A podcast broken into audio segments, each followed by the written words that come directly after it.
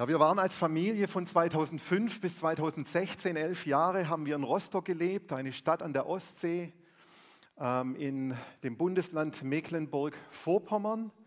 Und dieses Mecklenburg-Vorpommern hat während der Teilung Europas, während des Kalten Krieges, hat es zur ehemaligen DDR gehört. Und äh, diese Stadt ist sehr alt, eine Hansestadt, hat die älteste äh, Universität im, im Ostseeraum dort und eine lange maritime Tradition. Sieht man jetzt das Bild? Ja, genau. Also das ist Rostock, so der alte Stadtkern, wunderschöne Stadt. Und sie haben einen großen Markt, verschiedene Plätze innerhalb der Stadt und es gibt regelmäßig einen Weihnachtsmarkt, einen großen Pfingstmarkt und einen Ostermarkt. Aber der Weihnachtsmarkt ist so der größte Markt, den es dort gibt. Und das ist interessant, dass für all diese christlichen Feste ein Jahrmarkt mit Verkaufsständen aufgebaut wird, weil zu DDR-Zeiten war man ja, wenn man bekennender Christ war, vor allem benachteiligt. Das ging zum Beispiel so weit, dass man als Christ kein Abitur machen durfte und deswegen auch nicht studieren konnte. Und ähm, so wie diese christlichen Feste ähm, dort äh, ja, wie es diese christlichen Feste gibt in der Stadt, Ostermarkt, Weihnachtsmarkt und Pfingstmarkt, so haben sie im Grunde genommen gar keinen christlichen Bezug. Das ist ganz lustig, wenn man in, an, an Weihnachten, in der Weihnachtszeit, in der Adventszeit in Rostock ist, dann hört man überall vom Fest der Heimlichkeit und des Lichts. Und der Pfingstmarkt, das ist eigentlich nur so eine frühsommerliche Party irgendwie. Und der Ostermarkt, da geht es dann natürlich um den Osterhasen und äh, um die Eier, die man da suchen muss oder die Schokolade. Es gibt in Rostock auch Kirchen, die sind jetzt nicht so sehr besucht, aber es gibt sie und es gibt auch einige engagierte Kirchen, die versuchen, in die Stadt mit der christlichen Botschaft hineinzukommen und auch für die christliche Botschaft zu stehen. Gleichzeitig ist der große Teil der Bevölkerung überhaupt nicht christlich. Und sie wissen auch nichts von den christlichen Festen. Im Kindergarten und an den Schulen geht man nicht durchs Kirchenjahr. Es wird nicht erklärt, was Weihnachten oder Ostern bedeutet. Und was uns schon passiert ist dort, wo wir ihn gelebt haben, wo wenn wir die Leute gefragt haben, kennst du Jesus, dann haben sie gesagt, nee, wo wohnt er denn? Also sie dachten, wir suchen irgendeine Person, die dort, die dort lebt. Gott sei Dank ist es bei uns ein bisschen anders. Also zumindest ist bei uns die christlichen Feste, Ostern und Weihnachten sind irgendwo in der, in der Bevölkerung verwurzelt. Für uns gehören dieses Wissen über diese Feste gehören zum Allgemeinwissen. Sie werden in der Schule auch unterrichtet. Weihnachten, die Geburt Jesu, Ostern, Karfreitag, die Kreuzigung und die Auferstehung Jesu. Wir feiern jedes Jahr dieses Fest, dieses lebensverändernde Fest. Und wir werden nicht müde, diese gute Botschaft immer wieder uns neu vor Augen zu malen und darüber zu staunen, über dieses Wunder, was da passiert ist. Dieses Wunder, dass jemand von den Toten zurück ins Leben kam. Und dieses Ereignis, es ist nicht nur lebensverändernd, sondern es ist auch eine Zäsur in der Menschheit, Menschheitsgeschichte. Es gibt ein Vorostern und ein Nachostern. Und heute feiern wir mit Milliarden Menschen zusammen dieses Fest. Das muss man sich mal bewusst machen. Wir feiern dieses Fest zusammen mit mehreren Milliarden anderen Menschen auf dieser Welt. Wie war das vor 2000 Jahren?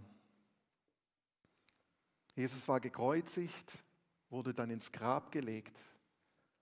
Und seine Jünger, die waren sehr enttäuscht darüber, dass ihr Meister, ihr Rabbi, ihr Vorbild, auf das sie so viel Hoffnung gesetzt hatten, tot war. Ihr Rabbi, das war ein besonderer gewesen. Seine Reden waren begleitet von Zeichen und Wundern. Und jetzt war dieser Rabbi nicht mehr. All ihre Hoffnung war zerstört und sie wussten nicht, wie es jetzt in ihrem Le Leben weitergehen soll. Sie hatten viel für diesen Rabbi Jesu aufgegeben.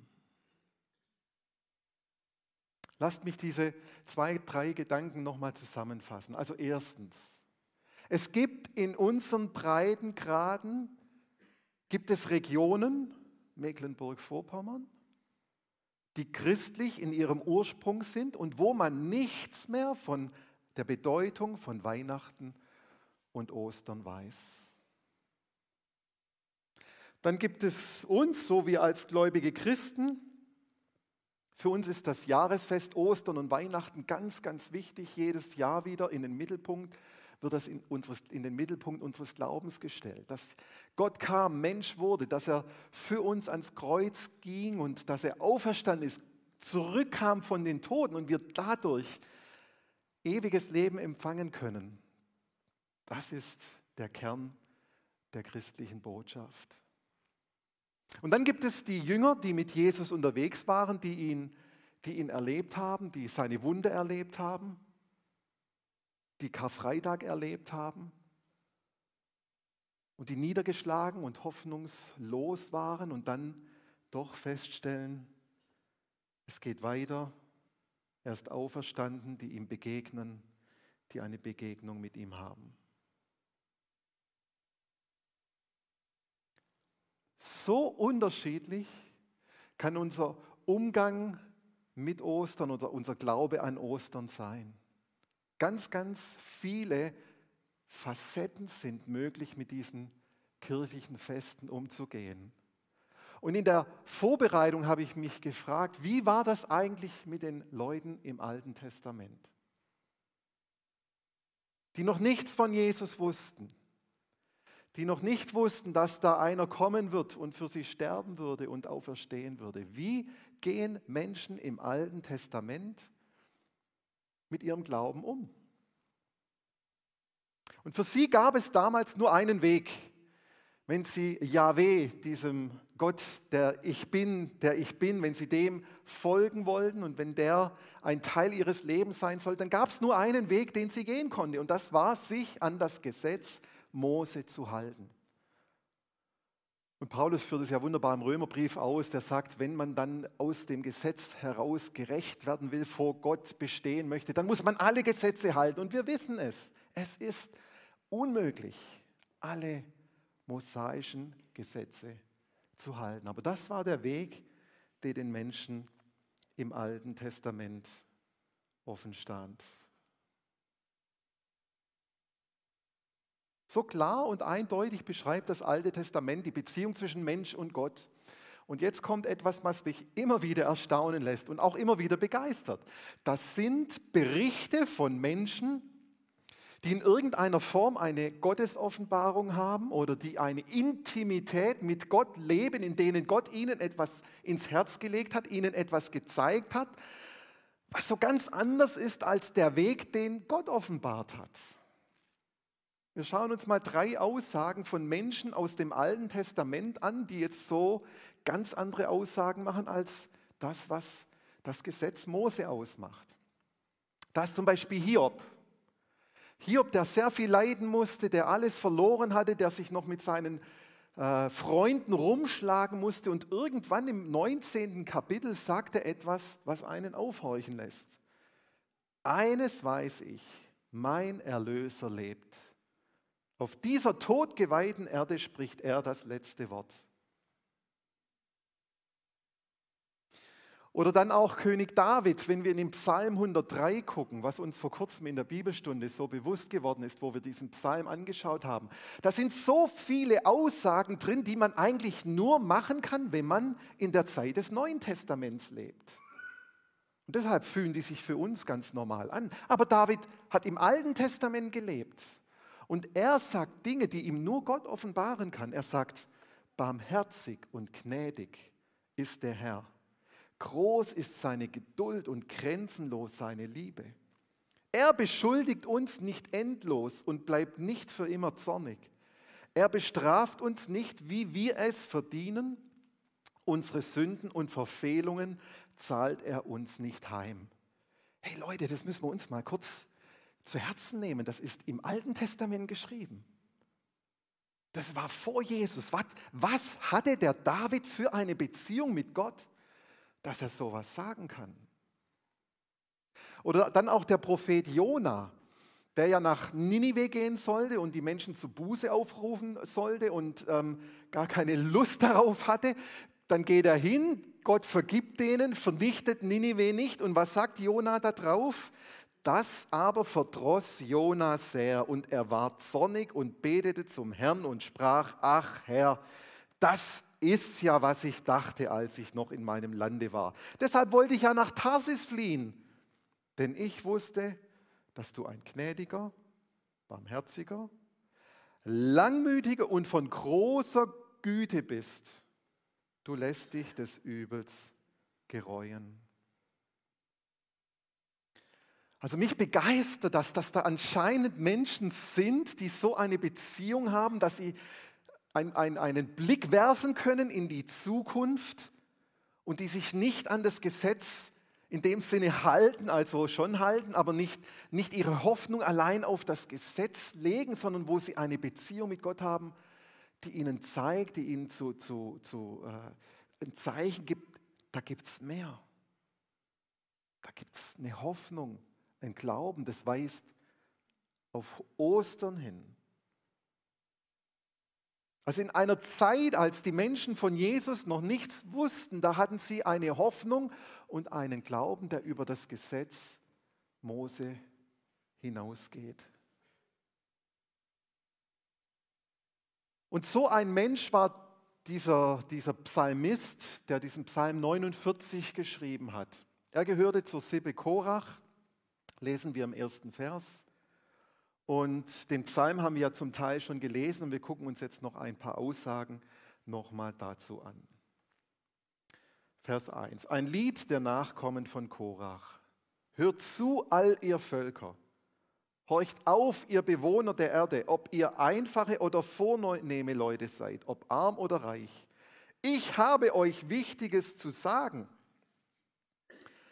Also interessant, diesen Beginn des Psalms anzuschauen. Er richtet sich nicht an das Volk Israel, der ist auch scheinbar nicht geschrieben, um da nur im Tempel in Jerusalem gesungen zu werden, sondern dieser, dieser Psalm beginnt damit, ihr Völker und Bewohner der Erde, das ist etwas, ich habe euch was zu sagen, das geht euch alle an. Passt auf, was jetzt kommt. Und es geht in diesem Psalm darum, dass es unbedeutende Menschen und Angesehene betrifft, Reiche und Arme, alle werden durch diesen Psalm, durch dieses Lied angesprochen. Und jetzt überspringen wir ein paar Verse. In Vers 10 heißt es, keiner lebt hier ewig. Niemand kann dem Grab entrinnen.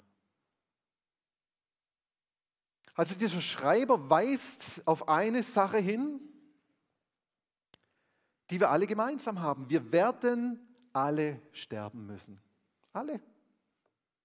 Und wenn wir noch so reich sind, unser Besitz wird uns nicht von der Macht des Todes erlösen können. Was macht diese Erkenntnis mit den Menschen? Was löst es bei, bei den Menschen aus, wenn sie erkennen, wenn sie spüren, wenn sie, wenn sie merken, aber das Leben hier kann doch nicht alles gewesen sein, wo man nichts mitnehmen kann. Was tun Sie? Was, was machen Sie, um diesen auch inneren Konflikt, den wir auch bei, bei, bei Außenstehenden erleben, die, die Jesus nicht kennen, dass, dass doch irgendwo dieser, dieser Unglaube oder Glaube, ja, mit dem Leben ist alles zu Ende, aber es kann es doch nicht sein. Wie gehen die Menschen in dem Psalm hier damit um?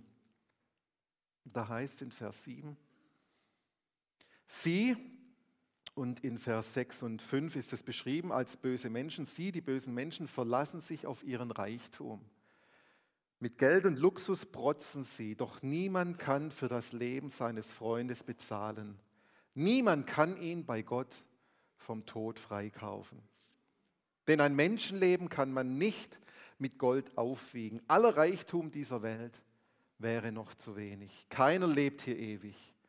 Niemand kann dem Grab entrinnen. Also in Vers 7 beschreibt der Psalmist hier einführlich, äh, ausführlich, wie man sein Vertrauen auf Geld und Besitz legt und man versucht, das Wichtigste irgendwie zu erkaufen, nämlich das, das Menschenleben und, und versucht dadurch zu einer Befreiung vom Tod zu kommen, durch materiellen Güter oder was auch immer. Und wir merken, es reicht nicht. Unter keinen Umständen kann man sich Erlösung kaufen. Aber manche tun so, als ob sie es könnten. Aber es geht nicht. Der Psalmist schreibt, es geht nicht. Also von menschlicher Seite gibt es keinen Weg, irgendwie ewiges Leben zu erreichen. Und dann kommt in diesem Psalm ein Vers, der irgendwie alles auf den Kopf stellt. Vers 16. Ich bin gewiss, Gott wird mich erlösen. Er wird mich den Klauen des Todes entreißen. Und das passt so überhaupt nicht in das, was hier in diesem Psalm drinsteht. Jetzt kommt plötzlich ein Glaube, eine Hoffnung auf Gott hin. Ich weiß nicht, wie es geht, aber ich bin gewiss, Gott hat einen Weg. Ich kann ihn nicht nachvollziehen, aber irgendwie wird Gott es machen können. Und er weiß nichts von Jesus. Er weiß nichts von Karfreitag oder Ostern. Und doch ist in ihm so eine Gewissheit, ein Vertrauen, Gott wird es machen. Gott wird es machen. Und genau das ist es, was wir an Ostern feiern. Diese Aussage ist wahr. Der Tod hat nicht das letzte Wort. Das feiern wir an Ostern. Also mal ganz weg von dieser Geschichte hin. Worum geht es am Schluss, wenn wir die Oster, die Karfreitag und Ostergeschichte uns damit beschäftigen. Es geht darum, dass der Tod nicht das letzte Wort hat. Es geht weiter. Da kommt noch etwas, was uns hoffnungsvoll sein lässt. Also Gott hat den Menschen nicht geschaffen, um zu sterben, weil wir manchmal so tun, als ob mit dem Tod dann alles vorbei ist, sondern Gott hat den Menschen geschaffen zum Leben. Und zwar zum ewigen Leben zum Leben über das irdische Leben hinaus. Das hat Gott gemacht.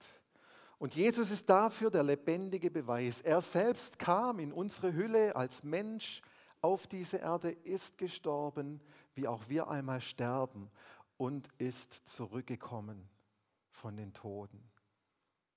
Deshalb haben wir eine Hoffnung, die so viel kraftvoller, so viel fundierter, so viel ähm, tragender ist als die dieses Psalmisten, weil wir es wissen, erkannt haben, gehört haben, übertragen wurde von vielen Zeugen, dass Jesus von den Toten zurückgekommen ist. Jesus war stärker als der Tod. Und er ist aufgefahren in den Himmel, wo der Vater ihm ein Haus, seine Wohnung bereitet hat. Dort ist er und er wartet darauf, dass wir zu ihm kommen. Er wird uns einmal zu sich im Himmel aufnehmen.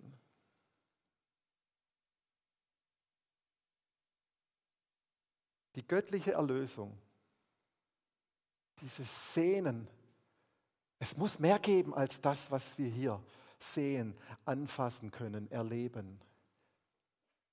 Diese göttliche Erlösung, das ist die schönste und wertvollste Gewissheit, die der Psalmist hier hat in, in Vers 16.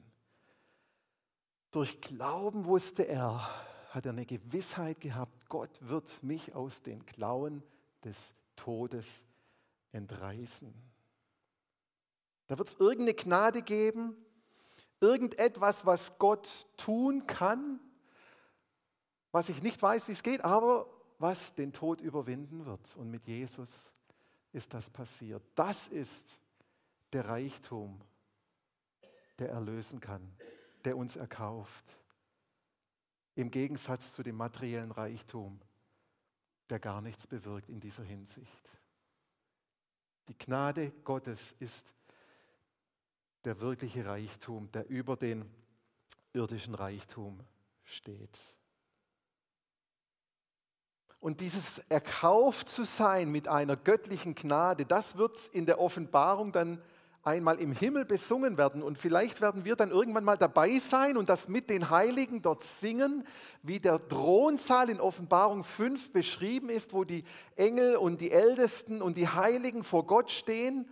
Und dann heißt es da, und alle sangen ein neues Lied. Du allein bist würdig, das Buch zu nehmen.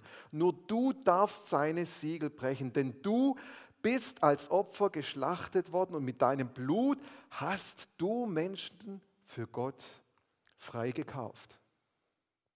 Menschen aller Stämme und Sprachen, aus allen Völkern und Nationen. Deshalb geht der Psalm 49 raus an alle Bewohner dieser Welt, an alle Völker, weil er, Jesus,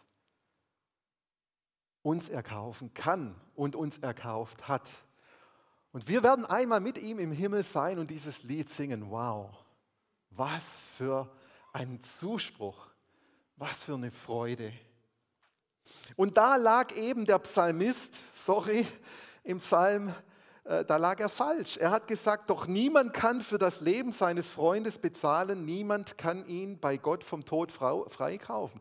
Doch, man braucht einfach die richtigen Freunde, ja, auf die man sich verlassen kann.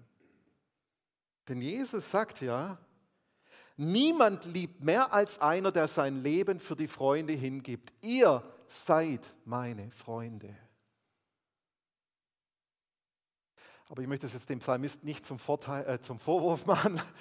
Wie sollte er das Detail wissen? Es geht uns auch manchmal so, Mensch, Gott greift doch ein, macht doch irgendwas. Und wir haben einen Plan, wie Gott jetzt eingreifen soll. Und es passiert was ganz anderes und wir merken, oh, das ist ja viel besser als unser Plan. Und vielleicht war das bei dem Psalmist auch so. Der hat den Plan, wie Gott es machen kann. Er weiß nicht, wie es geht. Aber er hat die Gewissheit, dass Gott ihn erlösen wird und aus den Klauen des Todes retten wird. Das ist das, was zählt. Und so wird durch den Kreuz und durch den Tod und die Auferstehung gelangen wir zu einem neuen Leben, von dem Jesus spricht, ich bin der Weg, und die Wahrheit und das Leben. Und dieser Weg, der führt durch das Kreuz. Und David hat es ja an Karfreitag so wunderschön in dieser Predigt dargestellt. Und wir konnten da dieses, diese Stellwand, diese Kreuzeswand, die konnten wir hier aufstellen bei uns im Saal als Zeichen. Wir gehen durch das Kreuz hinein in dieses neue Leben, in diese Gewissheit, dass wir nicht den Klauen des Todes verfallen sind, sondern dass Jesus uns daraus reißt.